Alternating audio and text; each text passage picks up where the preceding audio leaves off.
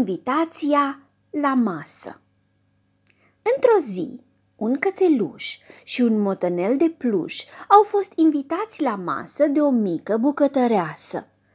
Dânsa a gătit anume grătătele de legume, fiindcă sunt foarte gustoase și mai sunt și sănătoase. Dar cățelul mititel și zglobiul motănel au pus nasul în pământ și n-au scos niciun cuvânt. Știți de ce? La ei acasă altceva primesc la masă.